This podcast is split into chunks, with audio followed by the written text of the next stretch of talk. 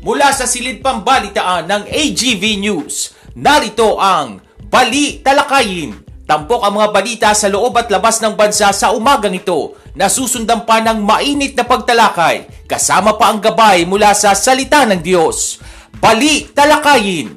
At narito ang inyong tagapag-ulat, R. Vargas. Headlines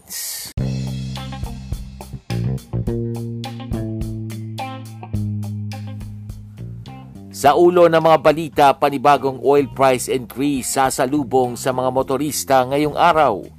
Malacanang nakatutok sa sitwasyon sa Taal Volcano. Level ng tubig sa Angat Dam patuloy na bumababa. At new normal ngayong Abril malabo pa. Magandang umaga ngayon ay araw ng Martes, March 29, 2022. Ako po si R. Vargas at narito ang detalye ng mga balita. Matapos ang rollback sa presyo ng mga produktong petrolyo noong nakaraang linggo, ngayong araw na ito panibagong dagdag presyo ang sasalubong muli sa mga motorista. Epektibo ngayong araw na ito nagpatupad ang Caltex ng 8 pesos and 65 centavos na taas singil sa kada litro ng diesel, 3 pesos and 40 centavos sa gas at 9 pesos and 40 centavos sa kerosene. Kaparehong adjustment ang ipinatupad din ng Pilipinas Shell Gayun din ang PTT Philippines, Uni-Oil at Petrogas maliban sa kerosene. Kaparehong oil price hike din ng kanilang produkto ang kumpanyang Clean Fuel. Ang panibagong oil price hike ay bunsod pa rin ng epekto ng pagkalaw sa presyo sa pandaigdigang merkado. Samantala, asahan ang patuloy na pagtaas sa presyo ng langis dahil sa epekto ng pagtaas ng import cost sa bansa. Inahayag ito ng Department of Energy. Ayon kay DOE Oil Industry Management Bureau Director Attorney Rino Abad, umabot na sa $19 per barrel ang itinaas ng diesel mula nung nakaraang linggo at nitong linggo. Anya, hindi pa rin masabi kung tataas din ang presyo ng liquefied petroleum gas o LPG dahil depende ito sa magiging lagay ng presyo ng krudo. Sa ngayon, nasa $144.10 ang presyo ng diesel base sa pandaigdigang merkado. Sa ibang tampok na balita, bahagyang kumalma ang aktibidad na ipinapakita ng Taal Volcano kahapon. Ang kay FIVOX Director Yusek Renato Solidum, ito ay makaraang maitala ang 66 explosions noong Sabado at dalawang maliit na pagsabog naman itong araw ng linggo. Base sa kanilang monitoring, inihayag ni Solidum na humupa na rin ang pagbuga ng usok ng Bulkang Taal. Gayunpaman, hindi raw dapat magpakakampante dahil posibleng nabara o nag-iipon lamang ng pressure ang bulkan na mas lubhang mapanganib. Sinabi ni Solidum na nagtakda sila ng dalawang linggo para obserbahan ang galaw ng bulkan bago sila magdesisyon kung pwede na bang ibaba ang alerto sa Alert Level 2. Sa kaugnay na report, mahigpit na binabantayan ng Executive Department ang sitwasyon sa mga lugar malapit sa Taal Volcano na nasa ilalim ng Alert Level 3. Tinayak ito ng Malacanang. Sa isang pahayag, sinabi ng palasyo na kumikilos na ang National Disaster Risk Reduction and Management Council at ang mga regional counterparts sa pagpapatupad ng mga kinakailangang hakbang katulad ng pag-evacuate sa mga apektadong residente Nagbigay katiyakan naman ng Department of Social Welfare and Development sa kahandaan ng mga quick response team nito. Sa kasalukuyan ay naka-standby na rin ang stockpile ng mga pagkain at non-food items upang madagdagan ang mga lokal na supply kung kinakailangan. Umapila naman ang Malacanang sa lahat ng mga residente at mga apektadong barangay at komunidad na manatiling nakaalerto at mapagbantay para sa anumang development sa lagay ng Taal Volcano. Sa ibang pangyayari, patuloy ang pagbaba ng level ng tubig sa Angat Dam sa gitna ng nararanasang matinding init ng panahon sa bansa. Ayon sa Hydrometeorological Division ng Pagasa, bumaba pa ng 39 cm ang level ng dam o 191.46 meters nitong lunes ng umaga.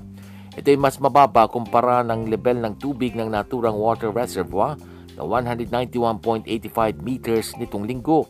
Binabantayan din ito ng pag-asa dahil sa posibilidad na bumaba pa ito sa critical water level na 180 meters sa susunod na mga araw. Ang Angat Dam ay nagsusupply sa 90% ng pangangailangan ng tubig ng Metro Manila. Bukod sa Angat, binabantayan din ng pag-asa ang San Roque Dam at Pantabangan Dam sa posibilidad na bumaba rin ang level ng tubig nito ngayong tag-init. Formal lang nagsimula ang Balikatan Exercise 2022. Pinangunahan ni Armed Forces of the Philippines Chief of Staff General Andres Centino at U.S. Embassy Jersey de Fair Heater Variava ang opening program nito sa AFP General Headquarters sa Camp Aguinaldo. Sa kanyang talumpati, sinabi ni Centino na espesyal ang balikatan ngayong taon dahil sa lawak na mga aktibidad na kanilang pagsubok at pagsasanay sa mga bagong gamit na nabili ng militar. Sinabi naman ni AFP Balikatan 2022 Exercise Director Major General Charlton Sean Gaerlan ang pagsasanay ay patunay ng katatagan ng relasyon ng Pilipinas at Estados Unidos. Tatagalang Balikatan Exercise 2022 hanggang April 8. Balitang Eleksyon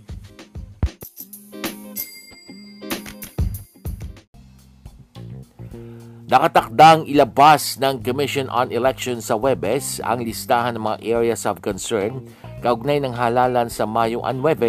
Sinabi ni Commissioner George Garcia na nagsumiti na ang Philippine National Police at Armed Forces of the Philippines ng listahan ng color-coded areas. Ayon kay Garcia, hanggang Webes maaaring i-anunsyo ng COMELEC sa pamagitan ng ANBank ang mga lugar na itinuturing na areas of concern Inuri ng PNP ang mga lugar sa bansa sa apat na color-coded categories, green, yellow, orange at red. Ang mga lugar na nauuri bilang berde ay tinuturing na generally peaceful para sa pagsasagawa ng halalan. Ang mga yellow areas ay nagulat ng mga pinaghihinalaang insidente na may kaugnayan sa halalan sa nakaraang dalawang botohan, posibleng pagkakaroon ng armadong grupo at matinding tunggalian sa politika. Ang orange areas naman ay kung may naitalang presensya ng mga armadong grupo tulad ng New People's Army at Bangsamoro Islamic Freedom Fighters na maaaring makagambala sa mga botohan. Ang mga ito ay tinuturing na areas of immediate concern. Samantala, sinabi ni Garcia na tatalakayin ng Comelec and Bank ang mga posibleng pagsasaayos sa guidelines para sa election gun ban exemptions at aplikasyon para sa security personnel. Napuna naman anya ni Comelec Chairperson Saidamen Bal Pangarungan ang pag-aproba o rejection ng mga aplikasyon ay napakabagal. Ipinunto niya na dapat maging madali ang proseso dahil may mga kapanipaniwalang banta laban sa mga negosyante, hukom, abogado, tauhan ng Comelec at iba pang lingkod bayan.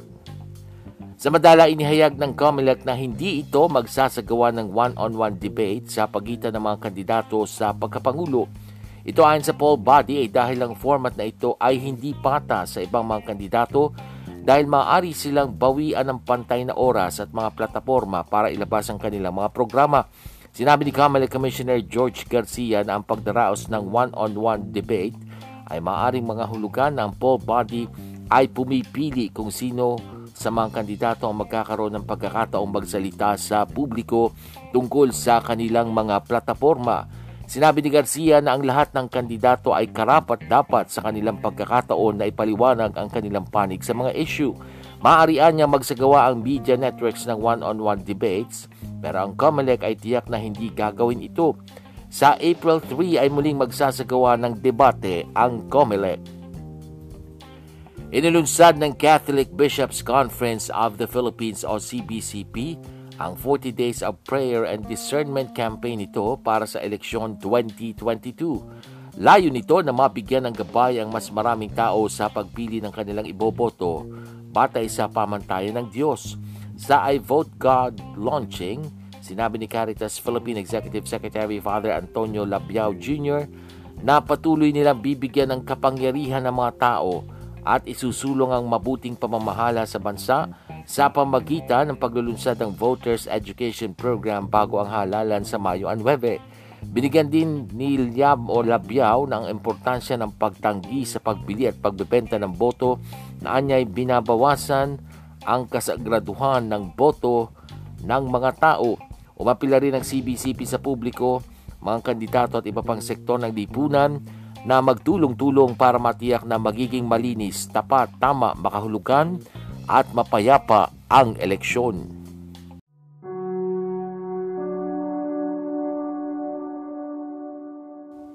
Update on COVID.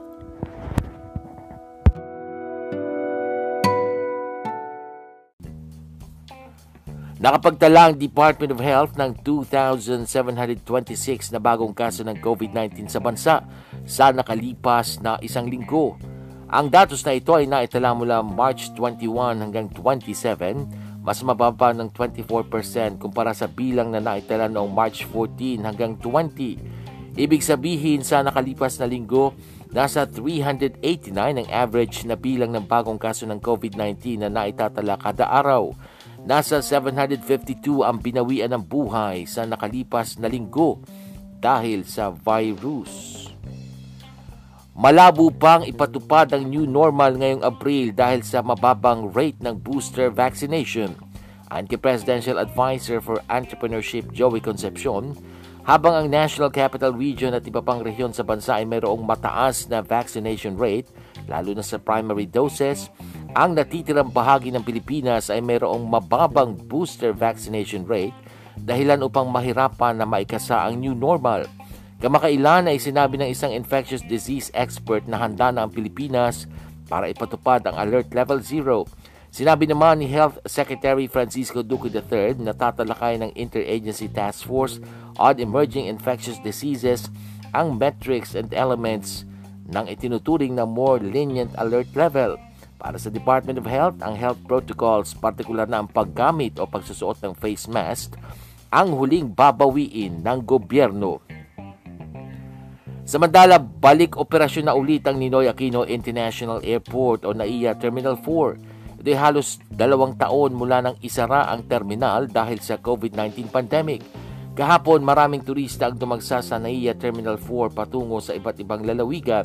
Kay Manila International Airport Authority General Manager Edmond Real, aabot sa 12,000 mga pasahero kada araw ang mababawas sa NAIA Terminal 3 kasunod ng pagbabalik ng mga biyahe sa NAIA Terminal 4. Inaasahan namang aabot sa 15,000 mga pasahero ang maseserbisyuhan kada araw sa NAIA Terminal 4.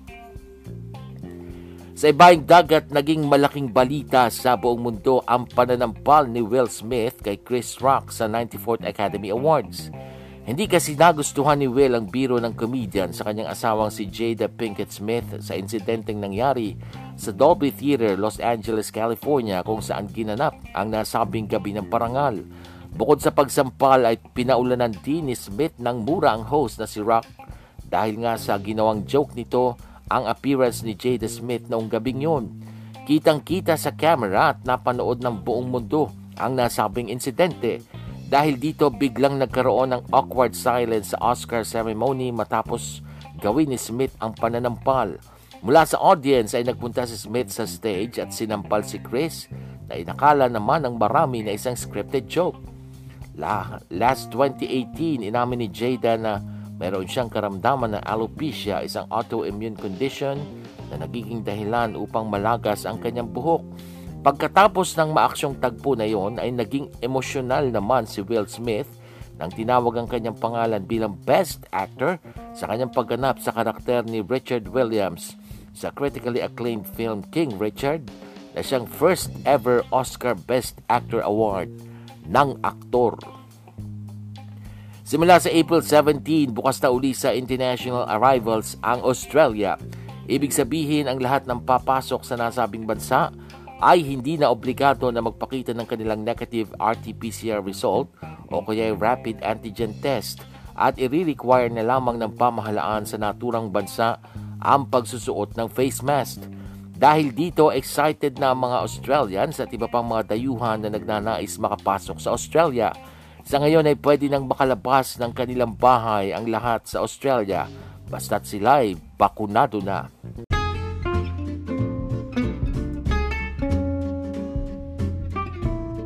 Balitang cute!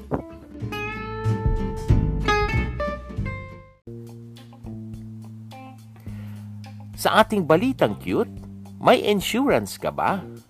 Alam nating lahat na karaniwang sakop ng insurance policy ang negosyong establishmento, ari-arian gaya ng bahay at sasakyan, kasama na ang buhay ng tao. Pero ngayon, maging ang mga alagang aso ay maaari na ring makakuha ng insurance. Tama po ang narinig ninyo, maging ang mga aso pwede nang magkaroon ng insurance gaya ng burial assistance, veterinary treatment tulad ng pagkakasakit at aksidente sa labas ng bahay sa pamagitan ng Pet Insurance Basic. Kamakailan ay inoffer ang insurance sa mga pet dogs kung saan binibigyang halaga ang mga alagang aso na itinuturing na man's best friends. Hindi lang ang alagang aso ang pinupromote ng nasabing kumpanya para sa insurance, kundi pati ang mga dog owners ay maaaring makatanggap ng 25 pesos o 25,000 pesos kung sakaling maaksidente. Base sa requirements, 1,100 pesos ang starting rate para ma-insure ang alagang aso. Sa ating mga Pinoy ay talaga namang likas na ang pag-aalaga ng aso kung saan ang iba ay bumibili ng mamahalin at imported at ginagawang negosyo sa pamamagitan ng pagbibreed. Ang hakbang na ito ay upang mas lalo pang maingganyo ang mga Pinoy na mag-alaga ng aso. At yan ang mga tampok na balita sa umagang ito. Ako po si R. Vargas. Samantala wag po kayong aalis dahil magbabalik pa ang balita lakayin makalipas ang ilang paalala.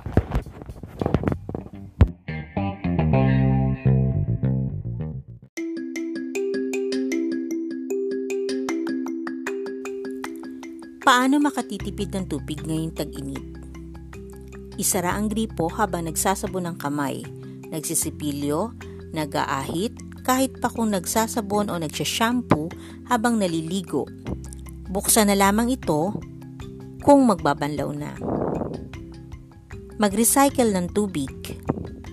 Ang pinagbanlawang tubig mula sa nilabhang mga damit o pinaghugasan ng mga pinggan ay pwedeng gamitin ng pambuhos sa CR panlinis sa garahe, pandilig sa halaman, at panlaban ng basahan. Paalalang hatid ng programang ito.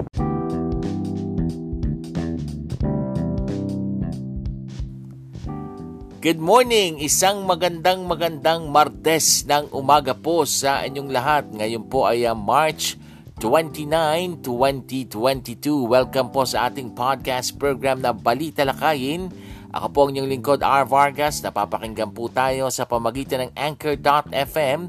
Ganon din po sa Spotify. Alright, dire-diretso po tayo sa ating pa-shoutout this morning. Unahin po natin, belated happy birthday. Nag-celebrate po ng kanyang birthday kahapon. Itong si Sister Diana Hong. Happy happy birthday po sa inyo at uh, nawa ay patuloy niyong makamit ang kalakasan ng katawan at ibigay ng Diyos ang desires ng inyong puso. Sister Diana Hong, happy happy birthday at uh, sana nga po na-enjoy nyo ng husto ang inyong celebration kahapon. Ganon din po, binabati ko po at uh, shout out po sa mga taga Zion, the Lord's Habitation Church. Nandiyan kami ng uh, misis ko eh, nung uh, last Saturday, Zion, the Lord's Habitation Church, dahil siya ay naimbitahan maging isang uh, guest speaker sa isang uh, women fellowship dyan sa church na yan.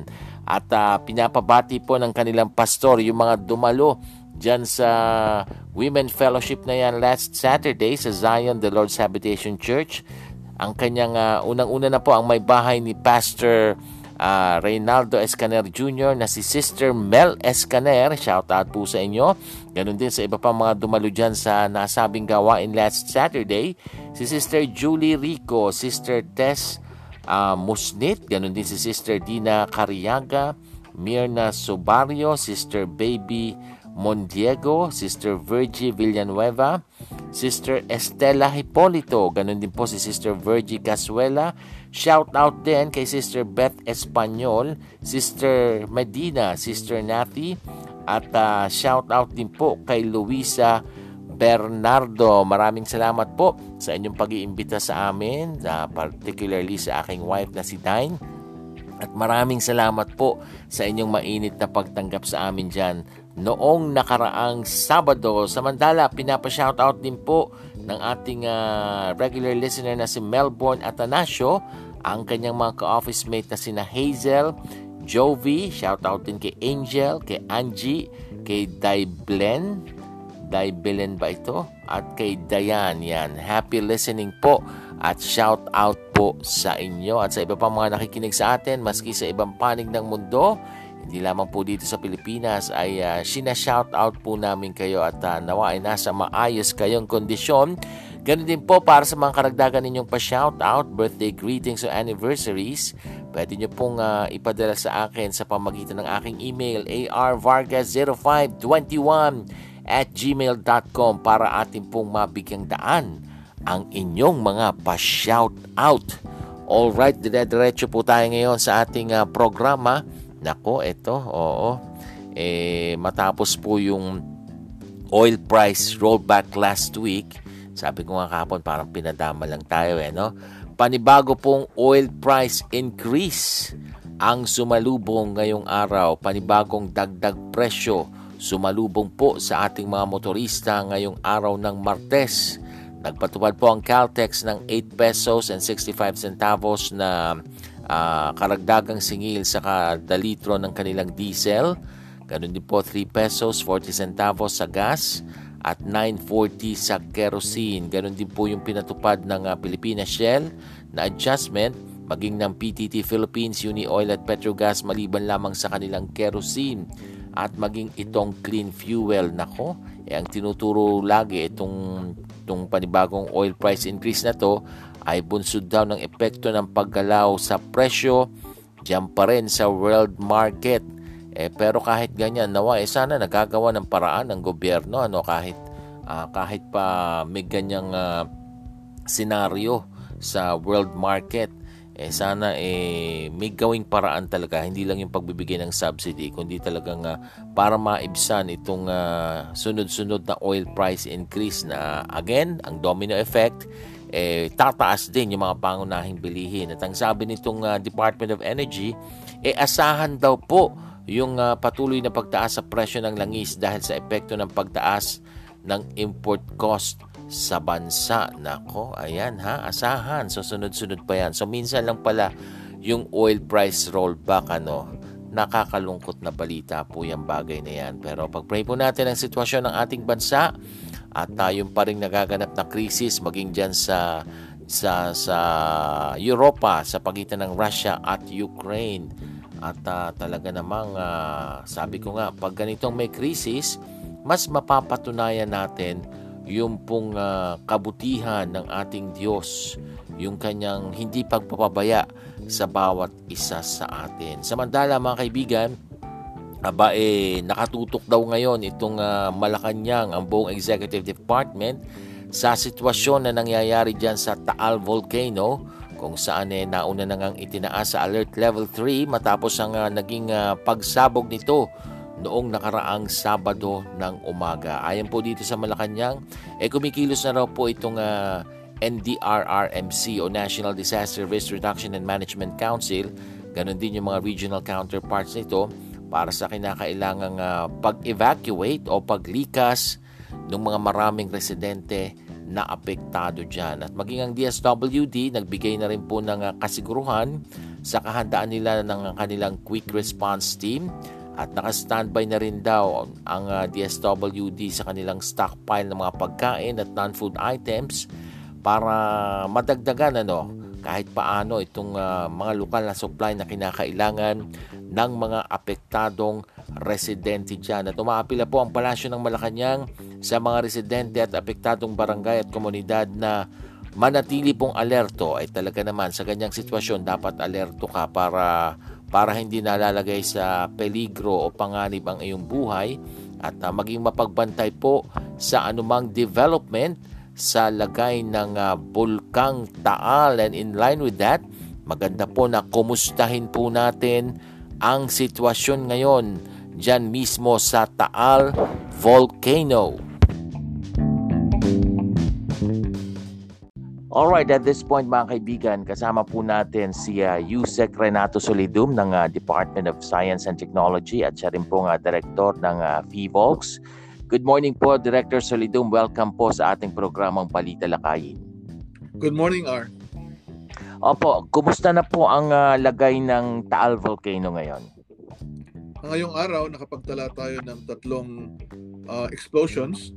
Uh, phreatomagmatic explosion, ibig sabihin, nagkakaroon ng interaksyon ang magma na malapit sa ibabaw sa tubig dyan sa Taal Main Crater. At ang mga pagsabog na nakita kanina ay may pinakamataas na usok at abo na umabot hanggang 500 metro.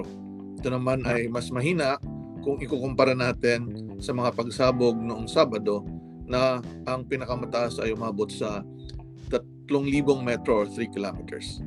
Itong ganitong sitwasyon sa Taal, hanggang kailan to magtatagal, Direktor? Ang pagkakaroon ng aktibidad ng Taal Volcano ay posibleng pangmatagalan. Dahil nga ah, pagkatapos noong uh, January 2020 eruption, ay may uh, resupply ng bagong magma na umabot dyan sa ibabaw pero dahan-dahan.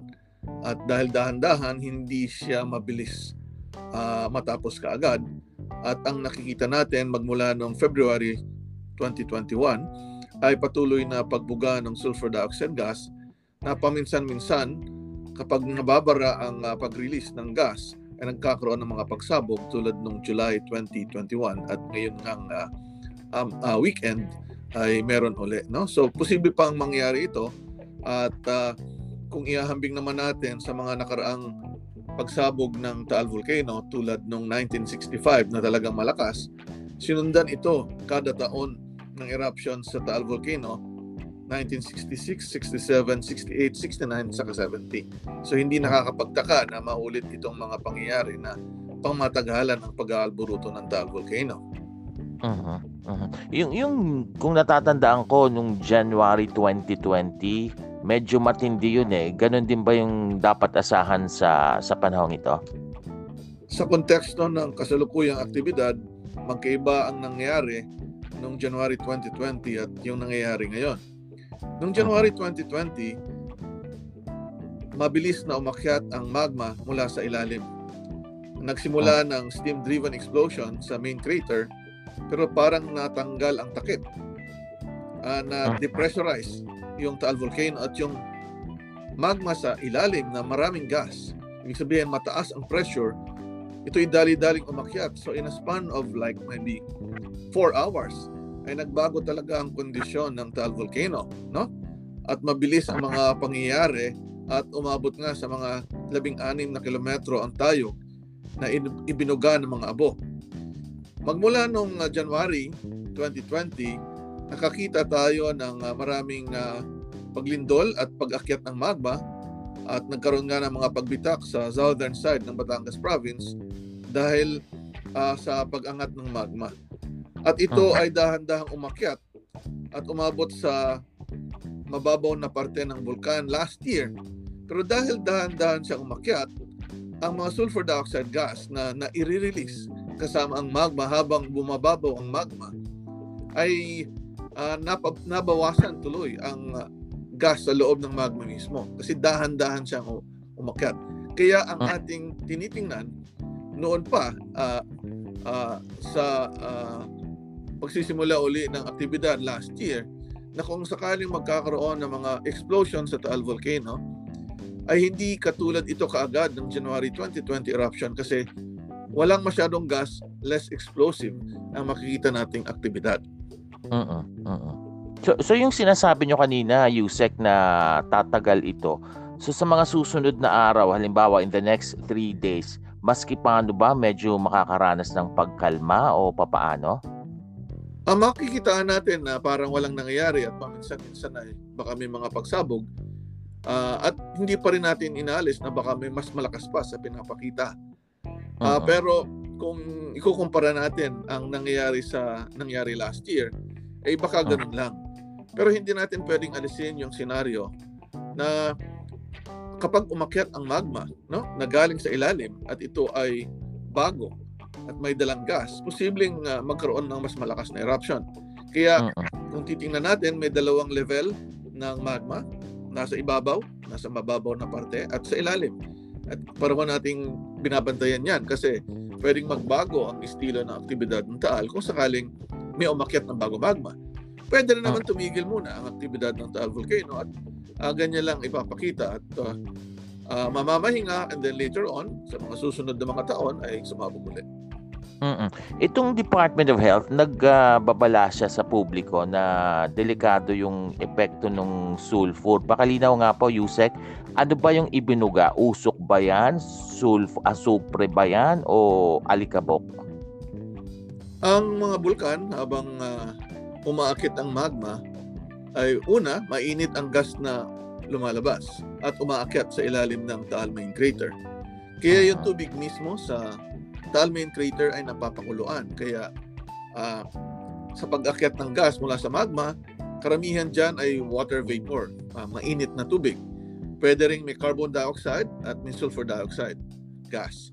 At uh, uh, yung mga nangyayari sa kasalukuyan sa Taal, ang mga pagsabog ng weekend, syempre steam o water vapor yan, may kasamang abo. Uh, kaya uh, kapag ito ay napadpad, yung uh, uh, malalanghap ng mga tao yung uh, uh, sulfur dioxide or asupre. At uh, kapag may abo, at dahil maraming steam, eh basa ang abo na babagsak. At yun po yung uh, napaulat na bumagsak sa isang barangay dyan sa uh, bayan ng uh, Agoncillo sa Barangay Banyaga.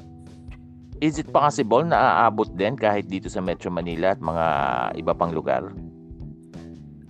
Ang padpad ng abo at syempre yung asupre ay depende yan kung gaano katayog ang taas ng tinatawag nating eruption plume o uusok uh-huh. at kung saan ang uh, pa, saan papunta ang hangin. Sa ganitong sa kasalukuyang panahon, ang prevailing uh-huh. wind na mga below 6 kilometers sa uh, sa mababang parte ay papunta sa kanluran o timog kanluran, west or southwest at hindi papunta sa Metro Manila. At pero kung sakaling magkaroon ng pagsabog na matayog tulad ng 2020 ay pwedeng mapatpad papuntang north northeast uh, ang uh-huh. ang abo uh, at uh, yung asupre. Pero sa kasalukuyan wala pang ganong nangyayari. So anong pangontra, Yusek? Okay lang yung mga ginagamit nating face mask ngayon kontra COVID-19. Pwede yon. Ang kalusugan ng tao ay kailangang pangalagaan at uh, una, masama talagang malanghap ang pinong abo. Ito uh-huh. ay uh, mag uh, mananatili sa baga at magkakaroon ng silicosis, no? Uh, ganyan ang nangyari nung uh, panahon ng pinatubo ng kumalat ang uh, mga abo. Yung asupre naman ay siyempre masama din sa baga at irritating sa lalamunan, sa ilong at sa balat ay uh, makati o mahapdi kasi nga uh, acidic siya. At ang kailangan dyan para hindi malanghap ang uh, pinong abo o di kaya ay sulfur dioxide gas. Dapat mm-hmm. sa loob ka ng bahay, nakasarado ang mga bintana at mga pintuan. At kung uh, mas magin- maganda ay magkaroon ng mga basahan sa palibot ng mga puwang sa mga bintana at uh, uh, mga pintuan. Pero kung uh, lalabas, kailangan nakamask at ang pinakamaigi ay yung N95 mask kasi pwede niyang mm. ma-filter out ang mga pinong abo at yung asupre. Kung wala talaga yung mga mask na available, o di kaya ay basahin niyo po ang uh, mga damit at mga panyo upang uh, hindi masyadong malanghap ang mga supre o di kaya pinong abo. Mm-hmm. Uh, when we interviewed you in 2020, I remember you were saying about dun sa permanent danger zone when I was in the other station. So permanent, ibig sabihin tuloy pa rin yon or merong mga pasaway? Ang permanent danger zone na tinatawag natin ay uh, lugar na pinakamalapit sa tuktok ng vulkan or crater na kahit maliit ang aktibidad, uh, maliit ang pagsabog ay maapektuhan. At uh, syempre, hmm. ito yung mga malapit sa crater. Uh, sa ibang mga bulkan ay may distansya siya. Tulad ng Mayon na 6 na kilometro, Bulusan at Canlaon ay 4 na kilometro. Pero pagdating dito sa Taal Volcano, alam nyo, ang Taal ay napakaraming crater na pwedeng paglabasan uh, ng mga magma o di kay usok o pagsabugan. Kaya yung buong isla ang ating permanent danger zone pagdating sa Taal Volcano. Yung mga lugar naman sa mainland ay uh, mga danger areas yun kung sakali mas malakas pa ang mga pagsabog na mangyayari dyan sa Taal Volcano. Mm-hmm. Alright, Director, baka mayroon pa kayong paalala sa ating mga kababayan lalo na dun sa may area na yon sa may Batangas. Go ahead po. Ang uh, pagmamanage po ng mga volcanic crisis ay simple lamang. Distansya ang kailangan kapag nagkakaroon ng uh, aktibidad ng bulkan. Kaya marapat po na obserbahan ng ating mga kababayan yung mga pinapatupad na restriction zone or exclusion zone. Ito po yung Taal Volcano Island at yung mga barangays ng uh, Bilibinwang at Banyaga sa Agoncillo at barangays Buso-Buso, Gulod, saka yung eastern part ng Bugaan East ng Laurel, Batangas na nirekomenda natin for evacuation. Yung ibang mga lugar na hindi nabanggit ay pwede namang manatili ang mga tao bisitahin ng iba. Importante lamang maging aware, no? maging uh, ma, mapagsubaybay sa nangyayari sa Taal sa pamamagitan ng pag-alam uh-huh. sa mga updates sa Taal Volcano na manggagaling sa DOST right. FIVOX or local government at sa media upang ang uh, aksyon ng ating mga kababayan dyan ay batay sa tamang mga impormasyon. Alright, maraming salamat uh, FIVOX Director Renato Solidum sa pagsama niyo sa aming programa. Magandang umaga po. Magandang umaga din. So ayan na, narinig po ninyo ang ating panayam. May talagang matatagalan pa pala itong uh, ganyang sitwasyon sa Bulkang Taal. Kaya naman doon po sa mga nabanggit na lugar nitong si Director Solidum, eh wag na po kayong uh, pasaway yung mga residente dyan. Kung kinakailangan na talagang lumikas, eh talagang uh, wag na pong magdalawang isip. Eh wag na pong unahin yung mga ari-arian, wag nang ura, unahin yung inyong mga alagang hayop. Mas importante po ang inyong buhay sa mga ganitong uh, sitwasyon. Although importante rin yung mga bagay na yan, pero eh, mababaliwala rin yung pag-aalala ninyo sa inyong mga gamit at inyong mga hayop kung sakasakaling kayo naman ang talagang uh, maapektuhan nitong nangyayaring uh, pag-alboroto, pagsabog ng uh, Taal volcano. So sana po eh patuloy natin nga sit, uh, ipanalangin yung sitwasyon diyan sa Taal pati na po yung mga apektado nating mamamayan. Eh talaga naman sa sitwasyon ngayon, libo-libo na daw yung mga inilikas na residente dyan sa mga evacuation center. All right. Uy, by the way ah, tipid-tipid pa rin talaga ng tubig ah. Bagamat napakainit ngayon, kailangan mong maligo, kailangan mong uminom ng ng uh, maraming uh, tubig na kailangan ng katawan para hindi ma-dehydrate eh wag naman ubos-ubos biyaya. Doon lang sa talagang pangailangan natin gamitin. Dahil ang sabi po ng uh, Hydrometeorological Division ng Pagasa, eh patuloy daw po ang pagbaba ng level ng tubig sa Angat Dam sa gitna ng nararanasan nating ang grabing init ng panahon ngayon. Ano? Uh, talaga namang eh, yung sitwasyon ngayon kasi yung tubig dito sa Angat Dam eh yung nagsusupply ng 90% ng pangailangan dito sa mga residente sa Metro Manila. Nako, eh, magtipid po tayo dahil uh, patuloy na bumababa ang uh, tubig dyan. Huwag pong uh, talagang mga pasaway, laging isara yung gripo. Kung kailangang uh, kung kailangang gamitin muli yung mga pinagbanlawan sa paghuhugas ng pinggan o pagbabanlaw ng uh, sa pinaglabahan, eh gamitin panglinis ng paligid, pandilig ng halaman, pambuhos ng uh, ah, CR, eh pwede po yan. Meron tayong tip tungkol dyan eh, di ba? So isa lang alang po natin yung mga bagay na yan. At bukod daw po sa Angat Dam, eh binabantayan din ng pag-asa itong San Roque Dam at Pantabangan, Pantabangan Dam dahil Posible rin daw bumaba ang level ng tubig nito ngayon nga pong panahon ng tag-init. So tipid-tipid tayo mga kaibigan. Oy, usapang eleksyon tayo. Sino bang meron na ba kayong napipisil na iboboto?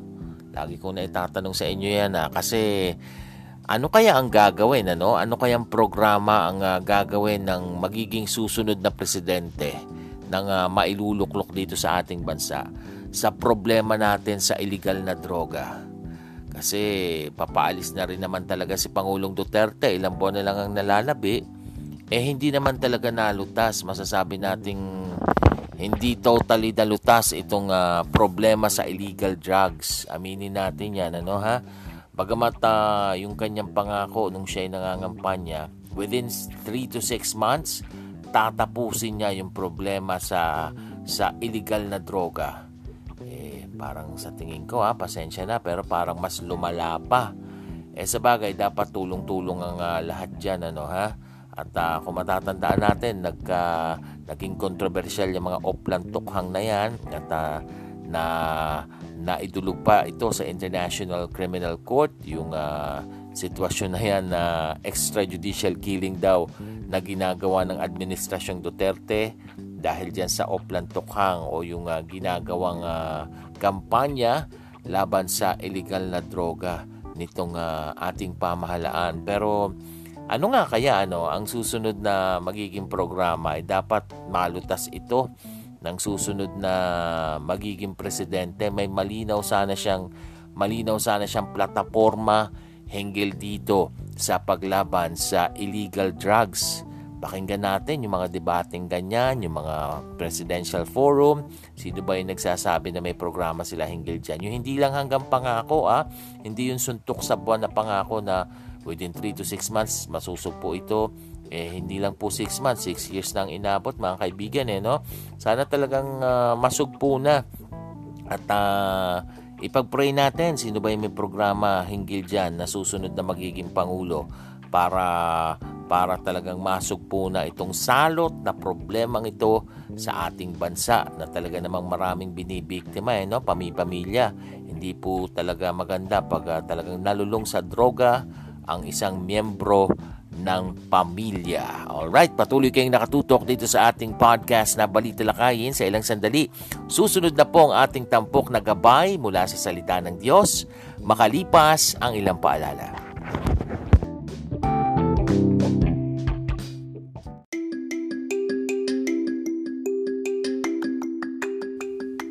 Ngayong nalalapit na ang eleksyon, ano ang mga dapat tandaan sa pagboto sa gitna ng pag-iral ng pandemya. Mananatiling in person pa rin ang magiging botohan. Ibig sabihin, kailangan pa rin pumunta sa mga voting center para makaboto. Maglalagay ang COMELEC ng health screenings sa mga voting centers. Ipatutupad ng mahigpit ang social distancing kung kaya't babawasan ng tao sa loob ng polling precinct magkakaroon ng isolation polling place kung saan pwedeng bumoto ang isang botanteng dumating sa polling center at nagpakita ng simptomas ng COVID-19, gaya ng pagkakaroon ng mataas sa temperatura at pag-ubo. At doon siya pwedeng bumoto. Tandaan, parehong mahalaga ang iyong pagboto para sa kinabukasan ng bansa at iyong kalusugan para hindi mahawa ng COVID-19.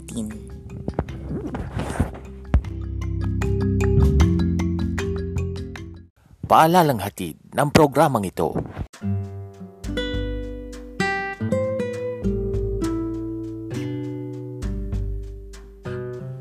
At narito na ang gabay mula sa salita ng Diyos. Tampok ang pagbubulay-bulay sa kanyang salita.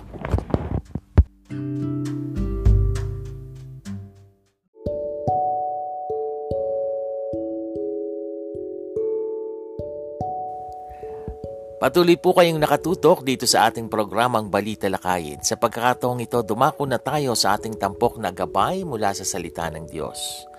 Kahapon, we have discussed yung tungkol sa waiting. Yung mahabang paghihintay na hanggang ngayon, hindi pa rin natin nakakamit yung ating ipinapanalangin sa Panginoon. At gaya ng aking nasabi, isa itong napakahirap na pakiramdam lalo na kung sobrang tagal na at tila walang nangyayari sa iyong kahilingan o sa iyong panalangin. Pero ano ba yung mga dapat gawin habang tayo ay naghihintay ng sagot sa ating panalangin? What are the things to do while waiting for God to answer our prayers? Unang-una po, just continue to pray. Just continue to pray. Ang sabi sa 1 Thessalonians 5.17, Pray without ceasing. Sa Tagalog, manalangin kayong walang patid. Sa ibang translation, patuloy kayong manalangin, maging matyaga sa panalangin. Ang sabi naman po sa Philippians chapter 4 verses 6 and 7, Do not be anxious about anything, but in everything by prayer and petition with thanksgiving present your request to God. And the peace of God, which transcends all understanding, will guard your hearts and your minds in Christ Jesus. Sabi nga po nung acronym na PUSH, di ba nga po nabanggit ko rin kahapon, PUSH. Ibig sabihin, pray until something happens. Pray until something happens. Gaya po ng sinasabi sa parable ng Panginoon sa Luke 18 verses 1 to 8. Ang sabi po dito, Then Jesus told his disciples a parable to show them that they should always pray and not give up. He said, In a certain town there was a judge who neither feared God nor cared about men. And there was a widow in that town who kept coming to him with a plea Grant me justice against my adversary. For some time he refused, but finally, but finally he said to himself, Even though I don't fear God or care about men, yet because this widow keeps bothering me, I will see that she gets justice, so that she won't eventually wear me out with her coming. And the Lord said, Listen to what the unjust judge says. And will not God bring about justice for his chosen ones? who cry out to him day and night? Will he keep putting them off? I tell you, he will see that they get justice and quickly. However, when the Son of Man comes, will he find faith on earth? May God bless the reading of His Word. Napakaganda po ano, kung yung hindi makatarungang judge, ibinigay niya yung yung hinihingi nung, nung balo, nung widow.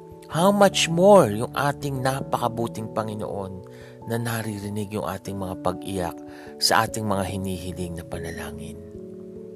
Pangalawa, just continue to hope that someday or maybe today, He will answer what you are praying for.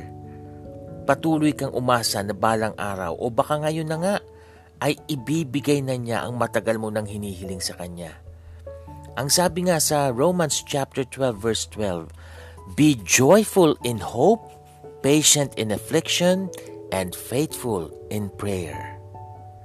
Huwag natin tanggalin yung pag-asa sa ating pananalangin sa ating Panginoon, sa ating kahilingan sa Kanya. Pangatlo, let us trust and believe that He knows what's best for us. Let us trust and believe that He knows what's best for us. Ang sabi po sa Jeremiah 29.11 at memorize po ng marami ito, For I know the plans I have for you, declares the Lord.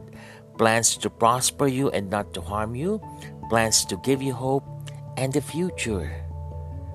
Napakagandang assurance mula sa ating Panginoon no need for further explanation. Number four, let His will be done. Ibig sabihin, wag yung gusto natin, kung hindi kung ano yung gusto ng Diyos sa atin.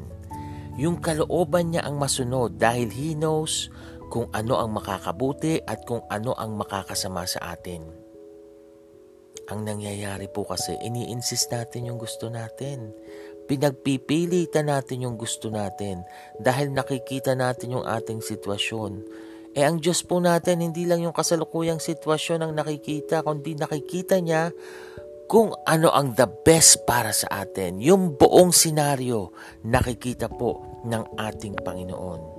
Natatandaan niyo po yung sinabi ng uh, Panginoong Jesus sa kanyang prayer bago siya ipako sa krus dun sa, sa Garden of Gethsemane. Sabi niya sa Mark 14.36 at sa Luke 22.42, ang sabi ng ating Diyos, ng ating Panginoong Jesus, Father, if you are willing, remove this cup from me, yet not my will, but thy will be done.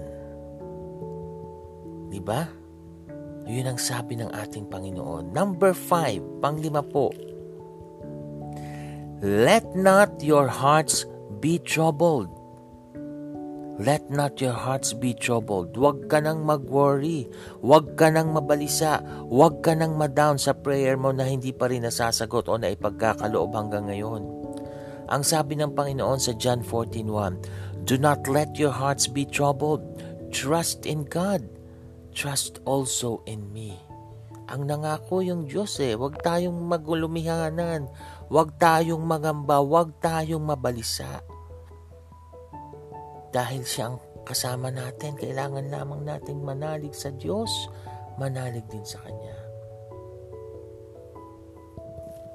Pang-anim, rely on God and not on your own understanding and feeling.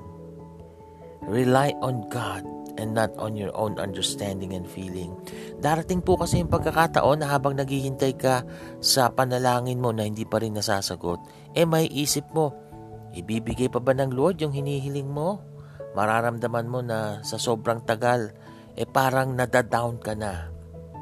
Pero, ano po ang sabi sa Proverbs chapter 3, verses 5 and 6? Trust in the Lord with all your hearts and lean not on your own understanding. In all your ways, acknowledge Him, and He will make your path straight. At pangpito, panghuli na po ito, ano man ang sitwasyon nyo ngayon na pinagdaraanan sa inyong paghihintay, always remember na sa ating mga anak ng Diyos, laging all things work together for good at yan po mismo ang sinasabi sa Romans 8.28. And we know that in all things God works for the good of those who love Him, who have been called according to His purpose. Meron ka bang hinihintay na kahilingan mo sa Diyos na hindi pa niya ipinagkakaloob? Kagalingan sa karamdaman?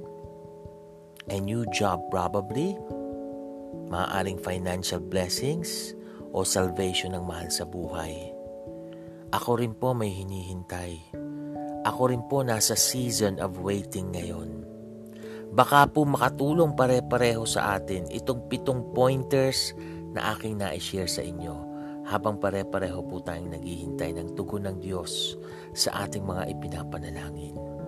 Gaano na ba katagal yung paghihintay mo? 5 years? 10 years? Napakahirap pong maghintay. Napakahirap po ng pakiramdam na to. Pero sa Bible po, if you can recall, Jacob waited 14 years para mapangasawa niya si Rachel. Sabi po yan sa Genesis chapter 29. Si Noah, Noah waited for the rain to come after God interrupted him to build a huge ark. Sabi yan sa Genesis chapter 6 chapter 6 to 8. Si Sarah waited until old age. Take note of that ha. Waited until old old age itong si Sarah to have her first child. Sabi sa Genesis 17. Naiinip ka na ba sobra sa pinagdadaanan mo? Ang tagal na, hindi pa rin nasasagot. Pero ako alam ko we can trust God sa kanyang response to our prayers, even if it doesn't come to the time we are expecting. Always remember, He knows what's best for us. And in His own perfect time, He will give what you are praying for. Tayo po ay manalangin. Panginoon, ibigay mo na po ang kasagutan sa panalangin namin na aming hinihintay, na hinihintay ng aming mga tagapakinig. Panginoon, kung sakaling lilipas pa at matatagalan pa, give us the strength na ikaw pa rin ang malwalhati namin sa aming buhay at manghawakan kami sa iyo. We just need to be still and know that you are God. Salamat po. In Jesus Christ's name we pray. Amen. At dyan na po nagtatapos ang ating programang Balita Lakayin sa umagang ito. Patuloy po kayong sumubaybay sa mga susunod nating pagsasahim papawid. Ako po si R. Vargas. Pagpalain po tayong lahat ng ating Diyos. This podcast program is open for advertisements and commercials, for blogs and announcements of your upcoming events, and even for political ads at a very low rate. Avail now of this promo. You may contact 0920-745-8869 for details or send your queries to arvargas0521 at gmail.com.